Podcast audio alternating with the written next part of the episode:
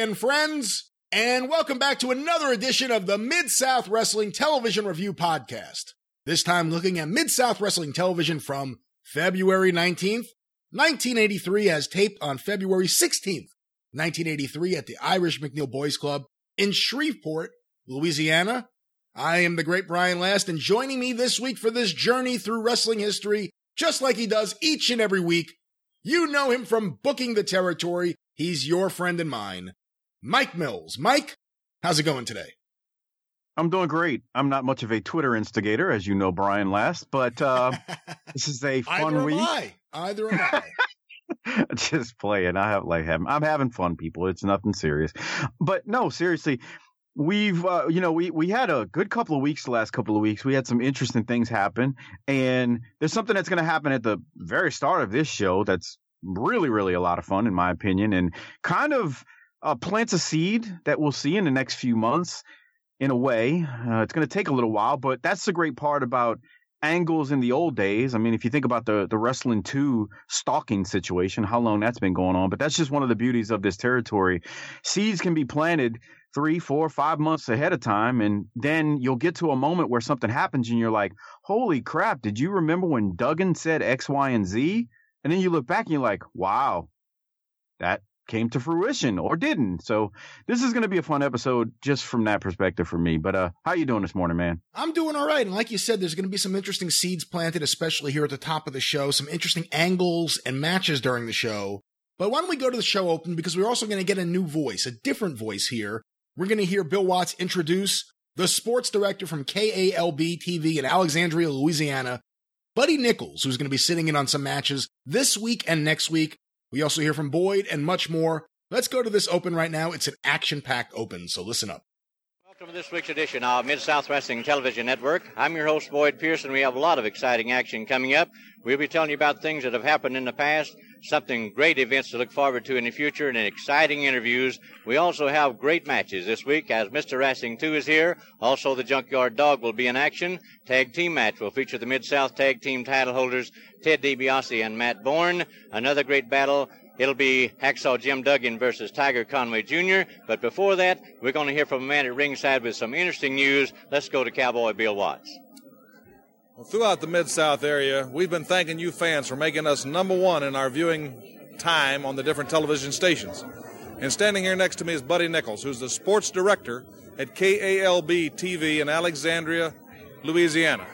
And he's come here to guest commentate with Boyd Pierce a few of the matches here today on Mid South Wrestling. Buddy, originally you're from Jonesboro, Arkansas. Just how'd you get interested in wrestling? Oh, Arky moved down to Louisiana, Bill. Of course, I've always been interested in pro wrestling, one of the most exciting pro sports around these days. Uh, and uh, Central Louisiana, Alexandria, one of the best wrestling uh, areas in the state of Louisiana. Wrestling fans are the greatest in Cenla. Well, we sure appreciate KALB TV because we've been with them a long, long time, and, and they've made wrestling what it is today, along with the promoters in Alexandria and with the talent of Mid South. And we're certainly proud to have you here, and I know Boyd Pierce will be looking forward to you sharing some of the commentary with him. First, we have to look back to a little situation that happened last week when the Mid South tag titles were at stake against Andre the Giant and Mr. USA Tony Atlas. And there was an altercation, a serious altercation, in which involved one Hacksaw Duggan and Kamala, the Ugandan warrior, along with Skandar Akbar. And this time, Ted DiBiase is pleading innocent. He said he had nothing to do with the Akbar situation. He said that was a personal score that Akbar and Kamala had with the eighth wonder of the world, Andre the Giant. We have sent the films of that match to the Law Enforcement or Rule Enforcement Committee of Mid South Wrestling in, in Florida. Charlie Lay is the president and chairman of that committee. We do expect some action. There could be very serious and heavy fines levied because of that action here last week. But let's listen as DiBiase and Matt Bourne profess their innocence and exult in their retaining the titles. surprise, surprise, surprise. That's right, all you people out there. You're looking at the Mid South Tag Team Champions. Maybe much to your dismay, but in fact, we are still the Mid South Tag Team Champions. Look at the team we beat. Last week, right here on television, Andre the Giant. Andre the Giant and Big Guns Tony Atlas. Probably the most awesome team to ever been pitted against any tag team combination, and we are still your champions. Hacksaw, come on in here, Hacksaw, and join the celebration. You're part of the Rat Pack. Guys. That's right. Thank Man, you, I'm brother. back those belts that rightfully belong to you, and being a team that will go down in history as one of the strongest teams. But obviously, these two guys are stronger. All one right. thing I want to ask you, Teddy, you had nothing to do with that Akbar coming down there because the Rat Pack can stick together. Tell me you had nothing to do with it. Well, uh, why'd you ask?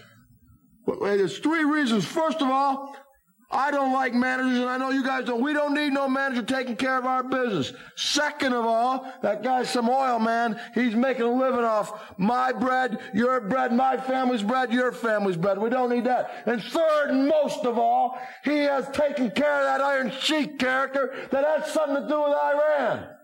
Now I stand for what I stand for, but some things I don't. So we don't need him, baby. And I'm proud of you guys. Tell me you had nothing to do with it, baby. No, no, man, no. One for all, all for right. one. We're the Rat Pack, man. All together, we did it three of ourselves. us, That's we can right. take care of business. And if you people got any questions, Dog, Atlas, anybody, just come and try any one of us.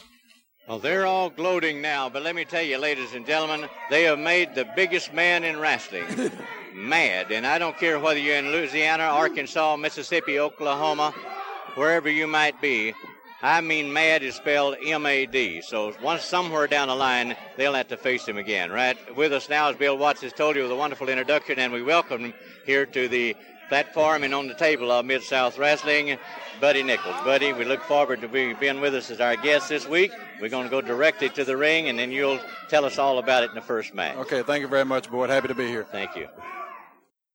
Well, there we hear it, Mike. A lot going on. Of course, Buddy Nichols from Alexandria, Louisiana, here on commentary. We'll talk a little bit about that as the show goes on. But this interview, there's a lot going on in this interview. First of all, Ted DiBiase once again wearing his dad's sweater in the interview, and they're starting to tease something with Duggan.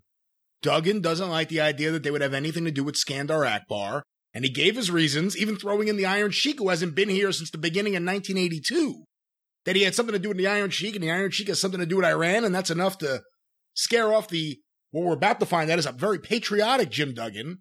But there's a lot building to the future right here in this interview. A well done, short interview that got several points across. What do you think, Mike?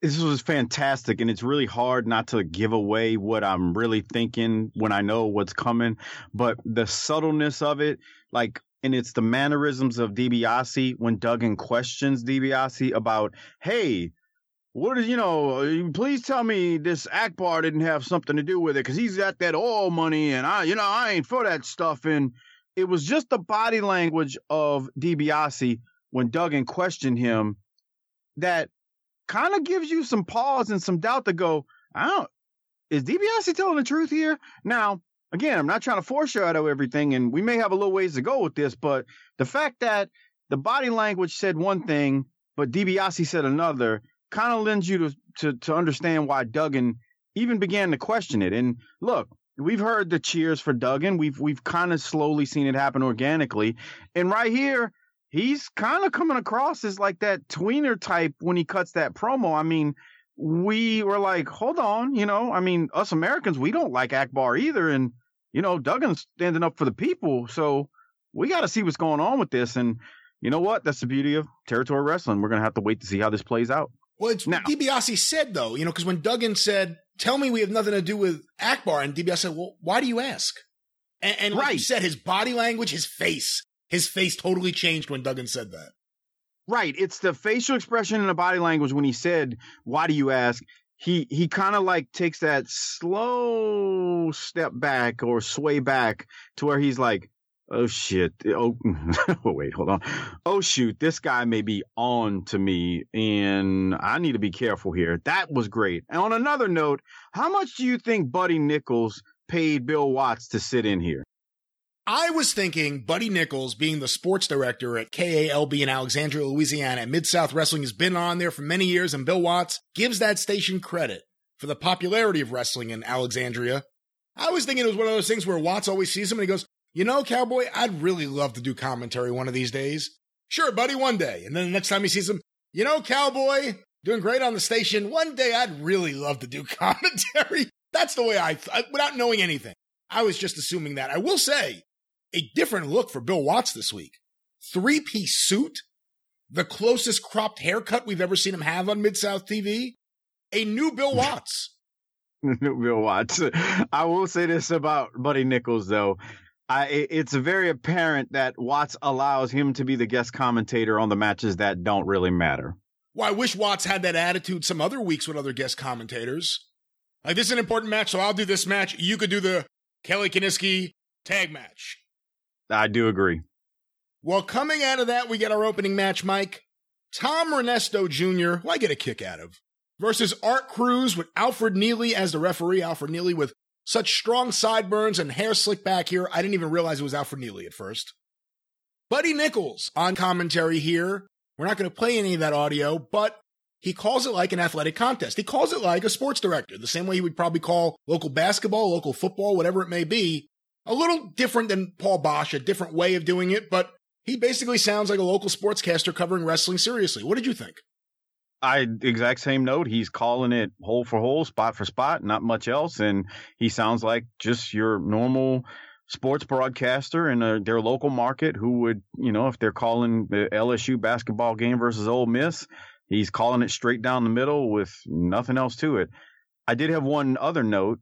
He he kept calling Tom Renesto Tom Denesto. I thought it was the uh, other. I thought so too, but I thought maybe I heard it wrong. So you you saying that is yes. confirming that Tom Denesto was in the ring. He kept calling the Ron Jeremy lookalike Tom Denesto. And um, yeah, that's all I pretty much had from it though. But you're right, he he calls it straight down the middle, like a sport like a sports director do and a sportscaster would do. Art Crews wins with the reverse neckbreaker. He's beginning a little bit of an undercard push here as an undercard babyface. We then go back to the desk where Bill Watts and Boyd Pierce set up footage of the Christmas night 1982 reunion arena match between the NWA World's Heavyweight Champion Ric Flair and Kerry Von Erich with Michael Hayes as one of the two referees along with David Manning one of the most famous matches in wrestling history due to the outcome, due to Terry Gordy slamming the cage door on the head of Kerry Von Erich, setting up what would be the biggest year in the history of Dallas wrestling, 1983. Mike, we've never talked about this match. Let's briefly talk about it just because they do play a good portion of it here. It is a famous match. It's a historic match. It's a big moment in wrestling history. I've always thought it was a really sloppy match to the point where if you watch it, I'm pretty sure Flair goes for the spot early because Hayes is by the door, Kerry's there. Flair does the same thing he does later on, knee to the back. Kerry goes into Hayes, but it's not time yet for the finish, so they don't go to it. So then I keep wrestling, and then I do the exact same thing again a second time. And then something I always thought was a mistake. After Kerry gets the door slammed on his head, they don't go to the finish. A lot of people think that's the end. If you watch, it's not. The match keeps going and going probably a little too long, at least for me. I think the match should have ended right away after the cage door hitting Kerry's head. What do you think, Mike? It go it does go on for a little while after that, which I guess like when you put it like that, I can see why that would feel like it went on too long. The part the part that always the thing that always got me about this match is the two referees because Hayes and David Manning are are like both refereeing. And Hayes is just really aggressive as the match goes along with Kerry and it, it felt weird having two quote unquote referees. But if you go back and look at 1982 World Class, they do that two referee thing a lot um, with tag matches is what I mean. Like if they're in the sportatorium, they've got two refs for for many of the tag matches, and I was like, why why do they do this? But it was just something they did. So you know whatever. Um, this match is one of those things where it was probably one of the first like cage matches I had seen. And when I say one of the first, I mean there were others, but this one was like the first one. I was like, "Whoa, this is serious business."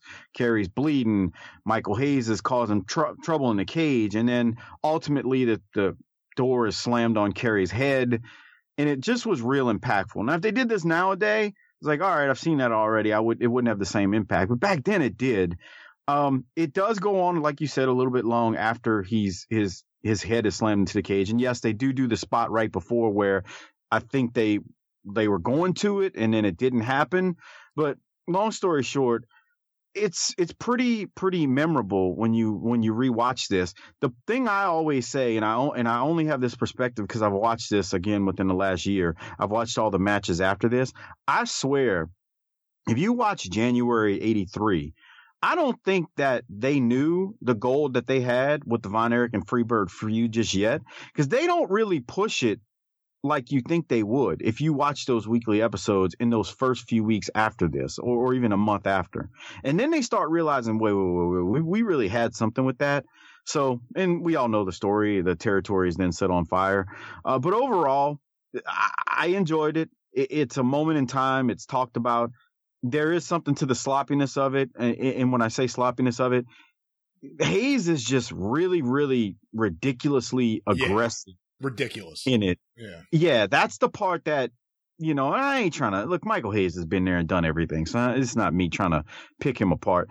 It, but there is a level of aggressiveness in there with with with Hayes that when you watch it, you're like, whoa, man, he he was really getting away with a lot of stuff. But maybe that was the point. Maybe the point was he was just getting so frustrated that Kerry wouldn't take the shortcut and you know take the win he he was just getting mad at him because he's thinking, you know what, this stupid idiot, he's he's so much of a baby face, he doesn't want to do what needs to be done so he can walk away with the title. And that was the goal of it, I guess. So but in the end, man, he he is just overly aggressive as a ref in that match with, with both guys, to be honest.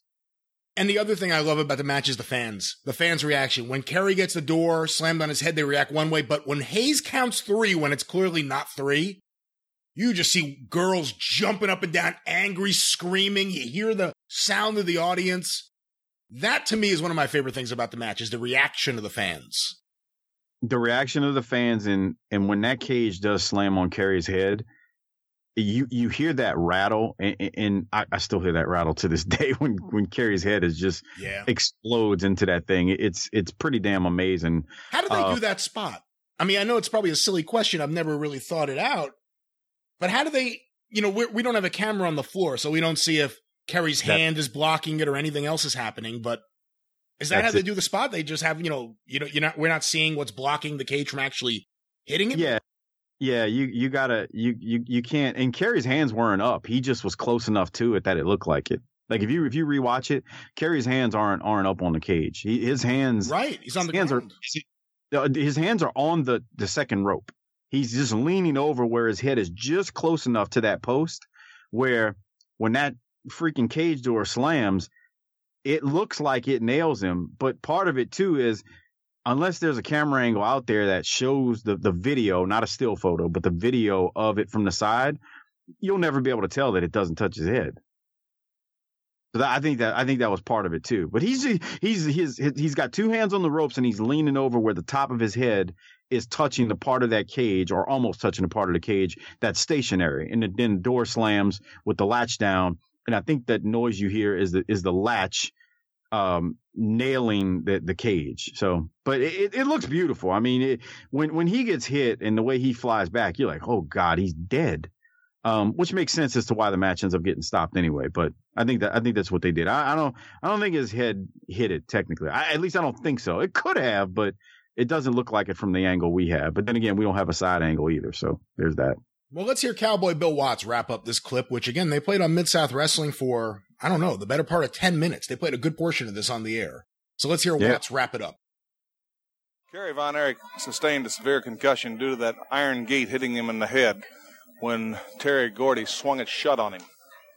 And he was out of wrestling for a while. And Michael Hayes and the Freebirds have decided to dominate Texas, and they pretty well have. They've wrapped up the tag team titles and one of the important regional titles in that area. But the Von Erich family have been in some severe feuds before, and if I know them, they're going to be hot on the Freebirds trail. But we did want to clarify because so many fans have asked us is what happened with the Freebirds in Dallas, Texas, and that's what happened. And Boyd, we'll be back after that. And we'll see Marty Lunde versus Mr. Wrestling 2 when we return. So, Mike, just to clarify, I know we've talked about this before. You got world class TV in New Orleans when you were a kid, right? Yeah, this and this is something I've I've never been able to recall. I I've seen them all, and when I say recall, I've never been able to recall the moment that we started getting them. Um, I I don't recall us getting them in '82, and I'm thinking we started getting it in '83. So the by the time I saw this cage match would have been this episode. So this would have been my first exposure to that match that we just saw. Now, in 83, they replay in World 83 World Class. They replay this damn match a few times in in throughout 83, couple of times, at least twice. I know for a fact. Uh, at least I feel like they do. So, but we started getting World Class. I feel like in 83, but I, haven't been able to track down when. And the problem is when you watch so much wrestling like we do, I've seen them all, but I can't remember when I saw them all first.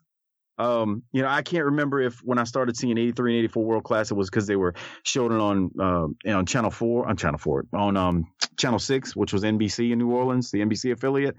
I, I, I just don't know if if I would have seen it uh, in 83 or 84. I know we weren't getting it 82 though. Coming out of that, Mike, we go to our next match Mr. Wrestling 2 versus Marty Lunde with Rick Ferreira as the referee. We get a little bit of audio from Bill Watts about the stalking of Mr. Wrestling 2. It's been going on, like you said earlier, for a good period of time now, Mike. Let's hear what the Cowboy has to say.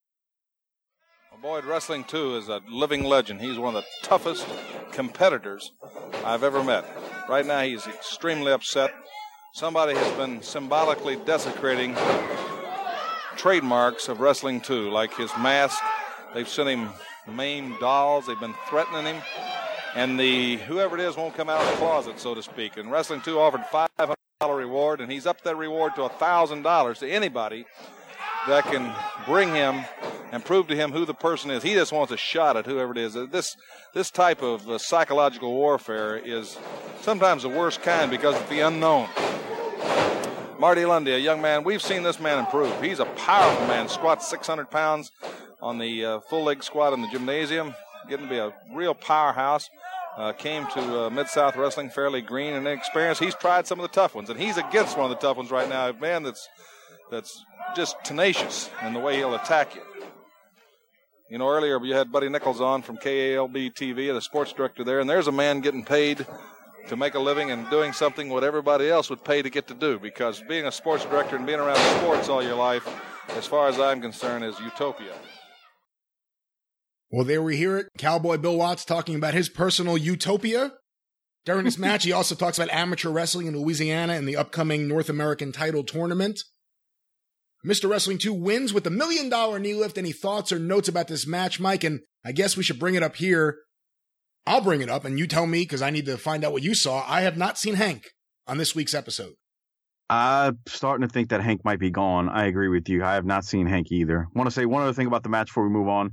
Watts also mentions during the match that Stagger Lee is gone and JYD is back, but since Stagger Lee is gone, Watts reiterates the one night tournament on March 21st for the North American title.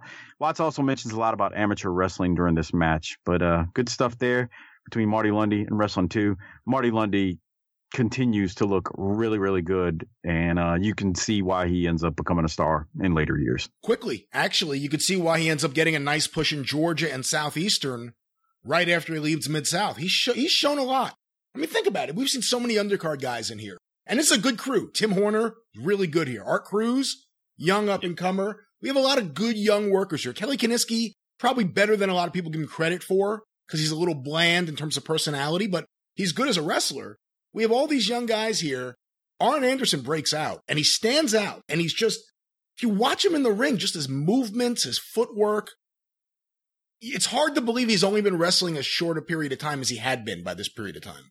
He, he, Brian, he really is incredible, man. He, it's hard to, I mean, if you're not watching these matches with him, and he's just an undercard talent, you know, enhancement talent, but he bumps really well.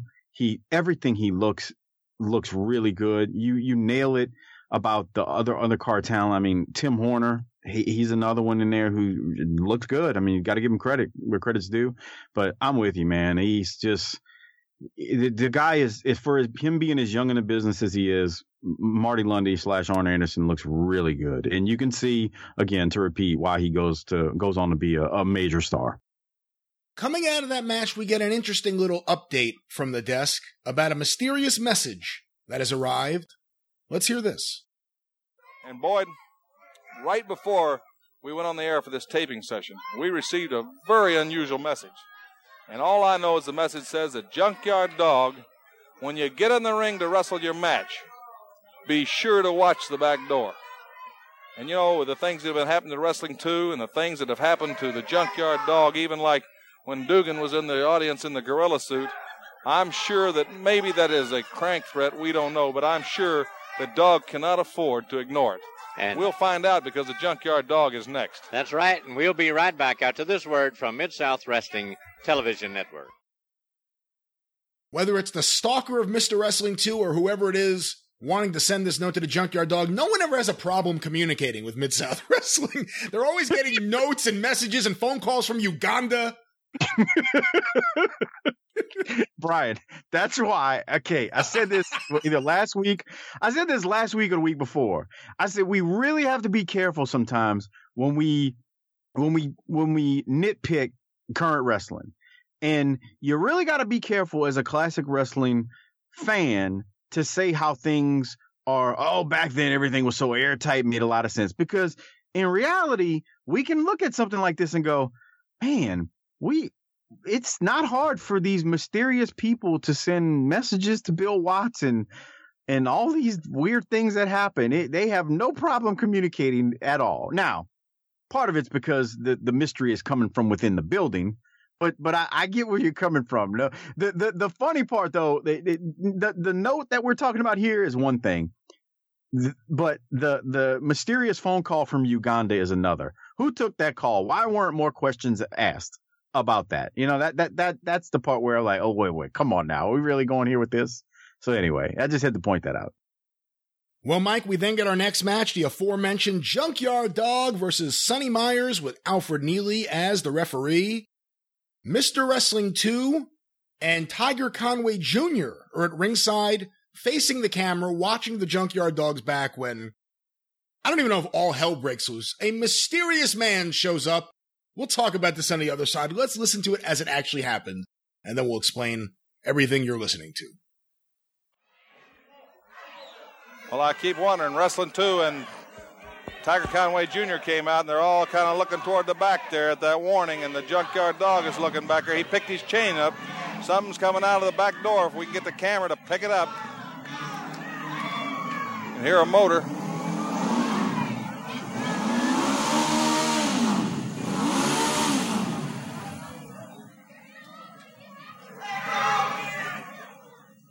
Man dressed in black.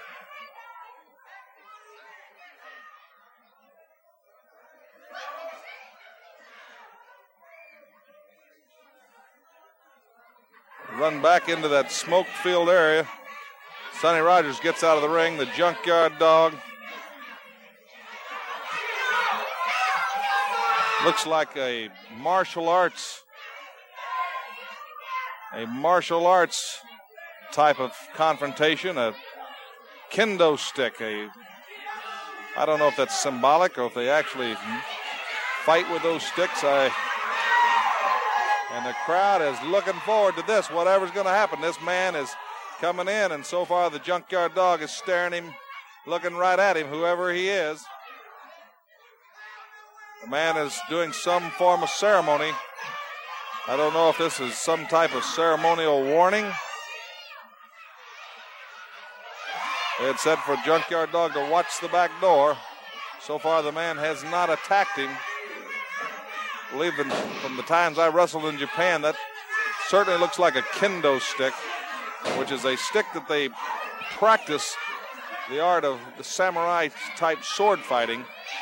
But these sticks can be very, very effective in a fight against a person uh, naturally not armed with a blade. They're made of bamboo, very strong. The guy's got a some kind of a metal face mask with a grill effect on, I suppose, to keep it from injuring your eyes. But he's doing definitely some type of martial arts situation. We don't know who he is. He is definitely facing off, and the dog, it looks like they're about ready to come to blows there. The crowd is chanting for JYD. JYD.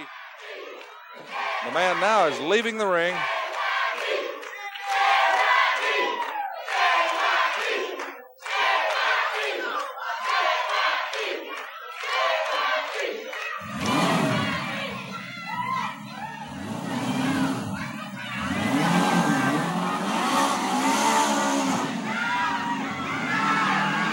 Sonny Rogers from behind, Boyd. Sonny Rogers saw his chance to try to score on the JYD right here on television. and he's jumped the junkyard dog from behind. Apparently, the other threat was just a ceremonial warning. It's like kind of a code of honor, maybe a Bushido code of honor. But Sonny Rogers, it didn't last long. Him, JYD, pumped up over worrying what was coming to that back door. He was ready and raring to go. And the big thump junkyard dog gains a victory. Tag team action coming up after this message from Mid South. Okay, Mike, so this is an interesting segment here. I'm going to let you summarize what we just saw this, like I said, a very interesting segment here. Well, you got one thing, you got Tiger Conway Jr. and Wrestling 2, they're watching the back door, right? So then we see someone show up on a motorbike in a black outfit on. And let me stop you. Don't forget, originally I thought it was the exhaust, but then I realized no, someone put a smoke bomb or something down. There's smoke all over the back too. Yeah, I'm glad you said that because he when he comes through the the that I'll call it a curtain because I don't have any other way to to really call it. Um, I don't know how else to really say it, but he he he drives through on this motorbike on a curtain. The smoke is not coming from the bike. Somebody put smoke, like they had a smoke machine down. So I guess they had smoke machines as far back as then. But anyway, you're right. He he drives through the quote unquote smoke. This is, that had to be actually hot. Now that I think about it, that's pretty high tech for '83, I would think. But anyway, um, so he he he he drives through the smoke and then he goes back through the curtain, I guess, to grab his stick because it would be kind of hard to drive your motorbike with a stick in your hand. Um, so there's that, you know, because I mean, you gotta you gotta shift gears or you gotta have you got the throttle and whatever. Anyone who's ever driven a rode rid a rode rid rid anyone who's ever rode a motorbike will know exactly what I'm talking about. But anyway, he gets into the ring with this um, kendo stick and he starts going through this ceremonial thing. And as he's doing this, Dog's got his chain waiting for this guy to attack, and Dog's like, I don't know what the hell this craziness is, but I'm gonna you know knock the hell out of you. See, I thought that was a good little detail, by the way. Just the dog not letting go of his chain, holding it because he doesn't know what's going to happen.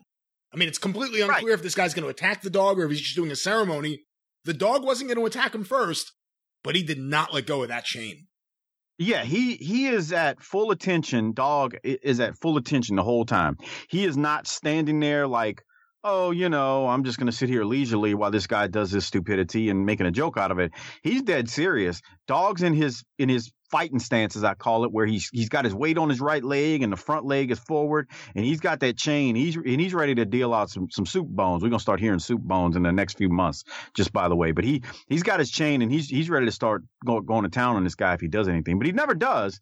And as you hear Watts explain, he does this ceremonial type thing. Lord knows if that's a real ceremonial type thing or not. But Watts sold it to me back then, and then Eventually, the guy retreats and gets back on a motorbike and decides he's going to ride back into the back. The whole time, you know, on the outside, you've got two in Conway. They're just kind of looking like, what the heck is going on? Now, let me give you the perspective of a kid. When I saw this as a kid, I was baffled. Like, who is this dark, sinister ninja looking guy? Because that's that's what you think of, you know. Because you know they had the kung fu movies back then, and that's immediately what came to my mind when I saw this. I'm like, who is this guy and what the hell is happening here? You know, because I mean, this kind of just came out of nowhere in a way. And that was my thoughts. So as a kid, I'm like, what happened and what's going to happen next? And then this poor sap, Sonny Rogers, decides he's going to sneak dog as dog is watching the, the, the ninja leave. And well, dog ends that real quick. When you were a kid watching this, did you think anything about the fact that the great Kabuki and Gary Hart had been there a few weeks earlier? And you know, obviously very, very similar acts. Uh, Kendo Nagasaki, even though the name is from a British wrestler, the gimmick is almost a complete ripoff of the great Kabuki. Did you think anything about that? That this is very similar to Kabuki? I, I didn't believe it or not. I didn't tie the two together at the, at this moment, like right here. Now, when he's eventually, I, yeah, but not not right here. To me, it was just this guy riding through with a motorbike and there's smoke and he just threatened the dunk, junkyard dog kind of with this ceremonial thing and I, I, I, was more mesmerized by that than comparing him to the short stint that Kabuki and Gary Hart had that we that we saw. But that's what I'm thinking. I'm wondering if they brought in Kendo Nagasaki because Kabuki and Gary Hart left so quickly and they had planned on doing something with the dog and Kabuki. They had started setting yeah. things up and then they were gone. They're like, well, we need another ninja. Who do we find? Right. I can see I can see what you're saying now. Like they went and got him because of that. Maybe they had planned on something else. Because I mean, if you remember the whole thing with Gary Hart, he's in the ring with Akbar and he's like, "Let me tell you something, brother. My pockets love money." you know, so he's joking with Akbar about how and and my pockets are always open for money. So I mean, I don't know. Maybe, maybe yeah, that that could be something that happened and then you know it just never materialized. Because where does where does Gary Hart and Kabuki go next after this? Mid Atlantic. Oh, I got to check. I believe it would be Mid Atlantic. That's what I thought. Okay, so yeah, they go there, but you're right. I mean, we don't. I mean, there's nothing after. I mean, they come in for we'll call it a cup of coffee, a few episodes, and then it's it's over, and then this happens. So I didn't make the tie-in back then, but I can see why you're saying that now. Once again, the Junkyard Dog wins with the thump. And from there, we get a tag team match. The Mid South Wrestling Tag Team Champions Ted DiBiase and Matt Bourne versus Tim Horner and Tony Torres with Rick Ferreira as the referee. Before we talk about this match, we get a little bit on commentary from Bill Watts about something we saw earlier, something that was teased earlier. Hacksaw Duggan's remarks about Skandar Akbar and Kamala. That's right. The Mid South champions naturally are certainly high over retaining the titles. In the match last week against Tony Atlas and Andre the Giant, and a lot of skullduggery involved there. I was very interested in uh, Hacksaw Duggan's remarks in that interview, and that he asked DiBiase, "Did you have anything to do with Akbar and Kamala?" And I think it really shocked DiBiase, and I think DiBiase may have uh, been able to going to reveal a little more than he did till he saw that Hacksaw was upset about it. Hacksaw said he is an American. And the Rat Pack, whether you like him or not, he feels they can handle everything, and he doesn't like managers. He doesn't like uh, the people that control the oil situation, the Arabs. And he doesn't like Skandar Akbar for his dealings in the past with the Iron Sheik, a man who bragged about his close association to the Khomeini, uh, the, who kidnapped very cowardly the Americans and held them hostage. And so I think uh, I don't know about that situation. I think DiBiase uh, may know more about Skandar Akbar and Kamala being involved in the Andre the Giant affair than he wanted to admit right there because the big man Hacksaw Dugan, was kind of pressuring him about that, and DiBiase will try to appease him, I'm sure. The Rat Pack, as they're called. A lot of action, and the man goes and, uh, I gotta say, tagged in. And they caught Matt Bourne. Well, there we hear a little bit of the action and Cowboy Bill Watts pontificating about the junkyard dog, the remarks he made to DiBiase and Matt Bourne about Akbar and Kamala. Question for you, Mike. Based on what Bill Watts was saying here and the way this was set up earlier, are we, do you think we're supposed to forget that Duggan originally came in as a bounty hunter for Akbar? Um, yeah, I think we're supposed to forget because it was such a. I mean, if you remember, he had that furry looking outfit on, and he just looked like a goon out there. I think we're. I think we're supposed to forget. I, I hadn't thought about it until you asked, but yeah, we're we're supposed to forget. Because he hates Akbar so much, he's dealing with oil money and the Iron Sheik, but Akbar's the one who brought him into Mid South.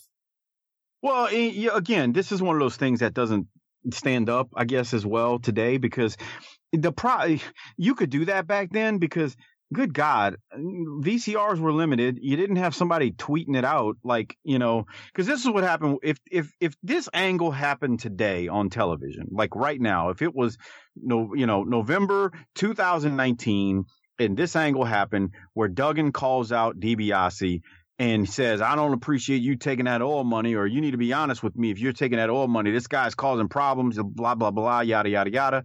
Somebody on Twitter would tweet out, It's funny Duggan's got a problem with Akbar. Akbar brought him in. Like, but back then, that's what would happen. But see, yeah. back because it happens today. But back then, we didn't have Twitter. We didn't have social media to, to clip it and post it. So we didn't even think about it. And I got to be honest, until you asked it, I didn't. I know I didn't think about it at this moment when when when this seemed to this conflict was was brewing. But now I do. Now when you say that, I'm like, man, somebody could go back and say that if they want to poke a hole in it. So there there's something to what you're saying. Any thoughts or notes about this match? And, and one other note, I guess I should say before we go to your thoughts here. Bill Watts does say on commentary in two weeks, Mr. Olympia returns. The suspension, I guess not suspension, but the the loser leaves town stipulation from that tag team match at the end of 1982 is going to be up in two weeks.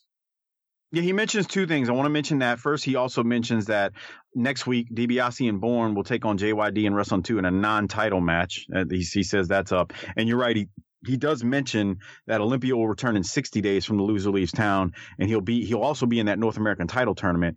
I think Watts changed this on the fly because I'm 99% sure, although I didn't go back and listen, it was supposed to be 90 days, just like Dogs was, but it wasn't. Yeah. So now he's saying it's 60 days. So another, you know, again, I'm not trying to yell at clouds like an old man, but it's one of those things that little detail that can get lost in classic wrestling. It was originally 90, I'm almost certain, and now it's only 60. And whatever, it is what it is, but just wanted to point that out.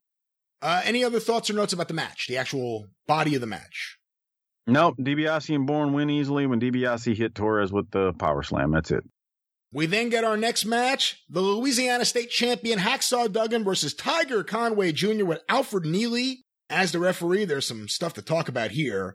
But first, let's hear the cowboy talk a little bit about Tiger Conway Jr. as well as a promo that I have on YouTube right now. We have played it on the 605 Super Podcast for my collection. I can't believe Bill Watts is talking about it here on the air. The Hacksaw Duggan Exterminating Company. Let's hear this right now. This could be a battle, Boyd Pierce. You know, Hacksaw Duggan's a man that just gets into it with everybody. But Tiger Conway Jr. is one tough hombre. His dad was a great, great professional athlete. He fits in that vein of guys that have grown up in it, and he's fought from it, fought for it. He's, everything he's got from the word go. He kind of took a hiatus from wrestling had other things that he had to get settled, but he's been training and he's back. And some things that happened in Houston lately. Tiger says he wants to go back on the campaign full time. And he said the only way to make a name for yourself in Mid South is to come take on the tough guys. He said, I don't want to start from the bottom. I want to get right in the thick of things. And I guarantee you, you couldn't get it any thicker or any tougher than the man who says he has now his own ace exterminating company that he exterminates cockroaches, and especially cockroaches from south of the border, as Dugan's comments that he has got one Chavo Guerrero he has referred to as being a cockroach and that he's going to exterminate him. Well, let me tell you, Mr. Dugan has taken some pretty big, tough guys, and Chavo Guerrero is still around, as one gorgeous Gino Hernandez found out. And gorgeous Gino, when he finally saw the light, it got to him right in the courage department, and he completely, in my opinion, lost his guts if he ever had any to start with and flat chickened out in one of the most important matches of his career. And he is, as far as I'm concerned, he is completely uh, taken any validity of having a reputation in wrestling and destroyed it. And Chavo Guerrero is still riding high and whipping them long, tall, and short. And I'm sure Chavo will uh, react to that insult as anybody would. Nobody would like to be referred to. I don't believe in that venue. Well, there we hear it a little bit from the Cowboy. Once again, Mike, I'm convinced more than ever before something went down with Gino Hernandez because Watts, for no good reason here, just rips on Gino again. And it does seem to be beyond an angle, beyond this is what happened in the match. It does seem to be a little bit of some personal shots of Gino. And, and again, it also too, in addition to what you're saying, you, you Watts. Sometimes you can't tell Watts because, I mean, Watts is kind of like a bully as well. So he'll do those things, but then he'll also kind of poke fun at it as well. And I think that's kind of what you're seeing here. But I, I can't get past the fact that Watts, in talking about Tiger Conway here and Duggan, brings up the extermination company. And you're right, you posted that local promo to the 605 YouTube and or, or the Arcadian Vanguard YouTube and uh, Duggan, he says he has his own extermination service, and Duggan is going to exterminate wrestlers south of the border, and he's starting with Chavo. I'm thoroughly, you know, I, am chuckling uh, in uncontrollably when I listen to that. Uh, back then, I, I don't think I reacted like I react now, just because of the state of affairs in the world. But that was whoa, okay, Bill. Um, and by the way, what he says here is nowhere near as bad as, as Hacksaw's promo with Reeser when he goes when he's talking about his extermination company. A promo that has Reeser laughing and many people in the background laughing, and I'm going to assume one of those people was Bill Watts because he certainly got a kick out of it. Right, I wouldn't doubt that at all. If you haven't heard that promo, you need to go. It's on the Arcadian Vanguard YouTube, right, Brian? That is correct. Yes.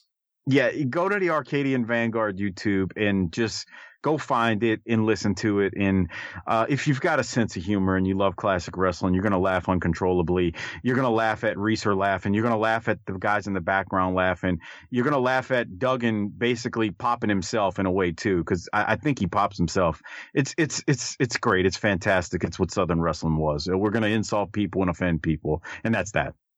So this match you know, we've talked a lot about the bumps that Alfred Neely has taken. I think he took his nastiest bump to the floor during this match because he disqualifies Duggan for over the top rope throwing uh, Tiger Conway Jr. And then Duggan throws Alfred Neely to the floor. And it's, you know, again, no pads or anything, concrete. He hits that floor so hard and he immediately goes to his knee. I thought he really messed up his knee. He would, of course, be refereeing later on in the taping, so it couldn't have been that bad. But it was a really nasty fall. Did you notice that? I noticed. Okay, so I noticed him selling the the, the right knee, but he came down on his right hip hard. Oh yeah. As, some, as someone who's um fallen on concrete like that eh, on my hip, I, I know Alfred Neely is young and those joints aren't brittle, but man, I'm sure the bruise and the the next day that right hip felt horrible. He needed some some pain pills to get through it uh, the next day. He he took a that that fall when Duggan and Duggan only throws him through the middle rope, but it, it's just the way he hit, the way he lands, and the way he rotates. He doesn't grab the rope going on the way out, so he kind of f- like flips over through it. And man, he he he landed on that right hip very very hard. I was blown away, and we've seen him take a lot of bumps, and they were always great bumps. I mean, it's all it's usually too often that he does the bumps is the big problem, but this was easily the worst one he's taken, and or maybe I should say the best one he's taken, depending on how you look at it. But it looked like he really got messed up there.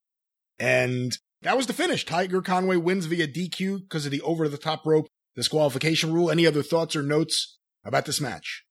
No, um, I don't have anything else. Tiger Conway wins by DQ, and um, after the match, Duggan, uh, is, Duggan is sent, uh, Duggan is sent packing, and Potter's out the ring and, and wants no more of Tiger Conway. Tiger Conway eventually fights back to kind of, you know, show he's not a quitter and whatnot. And Duggan's like, I don't want no part of this. So, you know, it, it keeps Duggan strong as a heel right now. Obviously, he's still a heel, even though he's starting to, we're starting to see the turn. But that's all I had.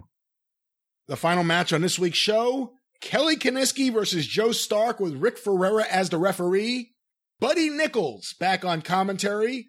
And the only note I have here is that time runs out. We do not get a finish. Any other closing notes or thoughts about this match or this episode, Mike? Like I said, the only thing important here is uh, Buddy Nichols returns for the matches that don't really matter. The matches where Watts needs to get this stuff in and tell a story. He uh, he Watts is there, but Buddy Nichols is back, and I don't have anything. It, it ends like you said with TV time expiring. Well, with that, we close out another episode of the Mid South Wrestling Television Review Podcast. Want to remind you, you can follow me on Twitter at Great Brian Last. You can follow the Arcadian Vanguard Podcast Network on Twitter at Super Podcasts. You can follow the Arcadian Vanguard Podcast Network on Facebook, facebook.com slash Arcadian Vanguard. You can hear me on the 605 Super Podcast at 605pod.com or available wherever it is that you find your favorite podcasts. Mike, how can the listener stay in touch with you and booking the territory? Give me a follow on Twitter at Mike504Saints. I'll post clips of these shows for everyone who follows me. I hope you're enjoying them. And then you can listen to Book Booking the Territory, the unprofessional wrestling podcast, on Thursday nights and Sunday nights. The shows debut at 7 p.m. Central Time. We have NWA shows up from uh, the old Saturday night shows on TBS. On Thursday nights and on Sundays are our Smoky Mountain Wrestling recaps, which is about to wrap up within the next four to five months. We're getting close to the end of Smoky Mountain Wrestling. So hopefully, if you've checked them out, you've enjoyed it. Remember, the shows are unprofessional for a reason. The language is strong, much stronger than what Brian and I share here. The jokes are terrible. It's not politically correct, but it's fun nonetheless. So hopefully you check us out and enjoy it. Brian, another fun week. Um, this was fun. There's there's a lot of stuff here. This whole Dugan thing. Uh, now now Watts has me doing it. This whole Duggan thing is is it's a seed, and I just want to say that without saying anything else, or we'll get uh, too far along with it. But another great show of Mid South Wrestling. The Mid South Wrestling Television Review Podcast is a production of the Arcadian Vanguard Podcast Network. For Mike Mills, I'm the great Brian Last. Tally ho!